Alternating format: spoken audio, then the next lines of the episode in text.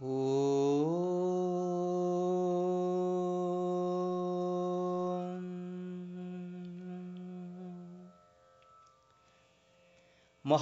பாரதியாரின் தமிழாக்கத்தில் ஸ்ரீமத் பகவத்கீதை எட்டாம் அத்தியாயம் அக்ஷர பிரம்ம யோகம்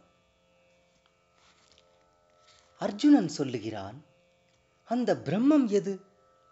ஆத்ம ஞானம் யாது? புருஷோத்தமா? கர்மம் என்பது யாது? பூத ஞானம் யாது? தேவ ஞானம் என்பது எதனை? யாக ஞானம் என்பதை தம்மை தாம் கட்டியவர்களால் இறுதி காலத்திலேனும் இவ்வுலகத்தில் நீ அறியப்படுவது எங்கனே? ஸ்ரீ பகவான் சொல்லுகிறான் அழிவற்ற பரம்பொருளே பிரம்மம் அதன் இயல்பை அறிதல் ஆத்ம ஞானம் எனப்படும். உயிர்த்தன்மையை விளைவிக்கும் இயற்கை கர்மம் எனப்படுகிறது. அழிவுபடும் இயற்கையை குறித்தது பூதஞானம். புருஷனை பற்றியது தேவஞானம். உடம்பெடுத்தோரில் உயர்ந்தவனே உடம்புக்குள் என்னை அறிதல் யாக ஞானம் இறுதி காலத்தில் உடம்பை துறந்து எனது நினைவுடன் இறப்போன் எனது இயல்பை எய்துவான். இதில் ஐயமில்லை. ஒருவன் முடிவில் எவ்வெத்தன்மையை நினைப்பானாய் உடலை துறக்கின்றானோ அவன் எப்போதும் அத்தன்மையிலே கருத்துடையவனாய் அதனையே எய்துவான். ஆதலால் எல்லா காலங்களிலும் என்னை நினை போர் செய். என்னிடத்தே மனத்தையும் புத்தியையும் அர்ப்பணம் செய்வதனால் என்னையே பெறுவாய். வேறிடம் செல்லாமலே யோகம் பயிலும் சித்தத்துடன் சிந்தனை செய்து கொண்டிருப்போன். தேவனாகிய பரம புருஷனை அடைகிறான்.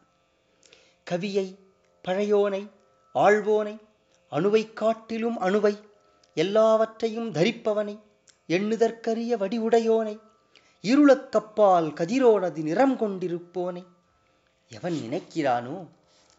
இறுதி காலத்தில் அசைவற்ற மனத்துடன் புருவங்களிடையே உயிரை நன்கேற்றி பக்தியுடனும் யோக பலத்துடனும் எவன் நினைக்கிறானோ அவன் அந்த கடவுளாகிய பரம புருஷனை அடைகிறான். எந்த நிலையை வேதமுணர்ந்தோர் அழிவற்றதென்பர்? விருப்பற்ற முனிவர் முனிவர்கள் எதனுட்புகுவர் எதை விரும்பி பிரம்மச்சரிய விரதம் காக்கப்படும்? அந்த நிலையை உனக்கு சுருக்கமாகச் சொல்லுகிறேன். எல்லா வாயில்களையும் நன்கு கட்டி மனத்தை உள்ளத்தில் நிறுத்தி உயிரை தலையின் உச்சியில் நிலையுறுத்தி யோக தாரணையில் உறுதி பெற்று ஓம் என்ற பிரம்ம எழுத்து ஒன்றையே ஜபித்து கொண்டு என்னை ஸ்மரிப்பவனாய் உடம்பை துறப்போன் பரமகதி பெறுகிறான். நித்திய யோகத்து இசைந்து பிரிதி நினைப்பின்றி என்னை எப்பொழுதும் எண்ணும் யோகிக்கு நான் எளிதில் அகப்படுவேன். பார்த்தா என்னை அடைந்து பரம சித்தி பெற்ற மகாத்மாக்கள் மறுபடி நிலையற்றதும் துன்பத்தின் ஆலயமும் ஆகிய மறுபிறப்பை அடைய மாட்டான். அர்ஜுனா பிரம்மலோகம் வரை எல்லா உலகங்களும் மறுபிறப்பு உடையன. குந்தி மகனே என்னை அடைந்தவனுக்கு மறுபிறப்பு இல்லை.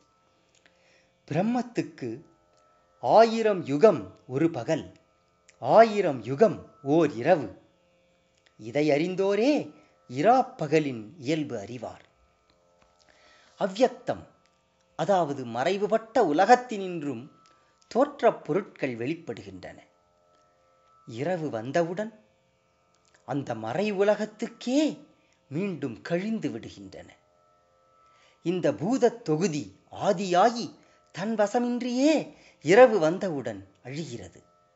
பார்த்தா பகல் வந்தவுடன் இது மீண்டும் பிறக்கிறது. அவ்யக்தத்தினும் அவ்யக்தமாய் அதற்கப்பால் சனாதன பதம் ஒன்று இருக்கிறது. எல்லா உயிர்களும் அழிகையில் அப்பதம் அழியாது. அவ்யக்தம் அழிவற்றது எனப்படும். அதனையே பரமகதி என்பர். எதை எய்தபின் மீள்வதில்லையோ? அதுவே என் பரமபதம். வேறிடம் செல்லாத பக்தியால் பார்த்தா அந்த பரமபுருஷன் எய்தப்படுவான். அவனுள்ளே எல்லா பொருள்களும் நிலை கொண்டன அவன் இவ்வுலகமெங்கும் உள்ளூரப் பறந்திருக்கிறான் யோகிகள் இறப்பதால் எக்காலத்தில் மீளா நிலையும் மீளும் நிலையும் பெறுவாரோ? அக்காலத்தை சொல்லுகிறேன். தீ ஒளி பகல் சுக்கிலபக்ஷம் உத்தராயணத்தின் ஆறு மாதங்கள்.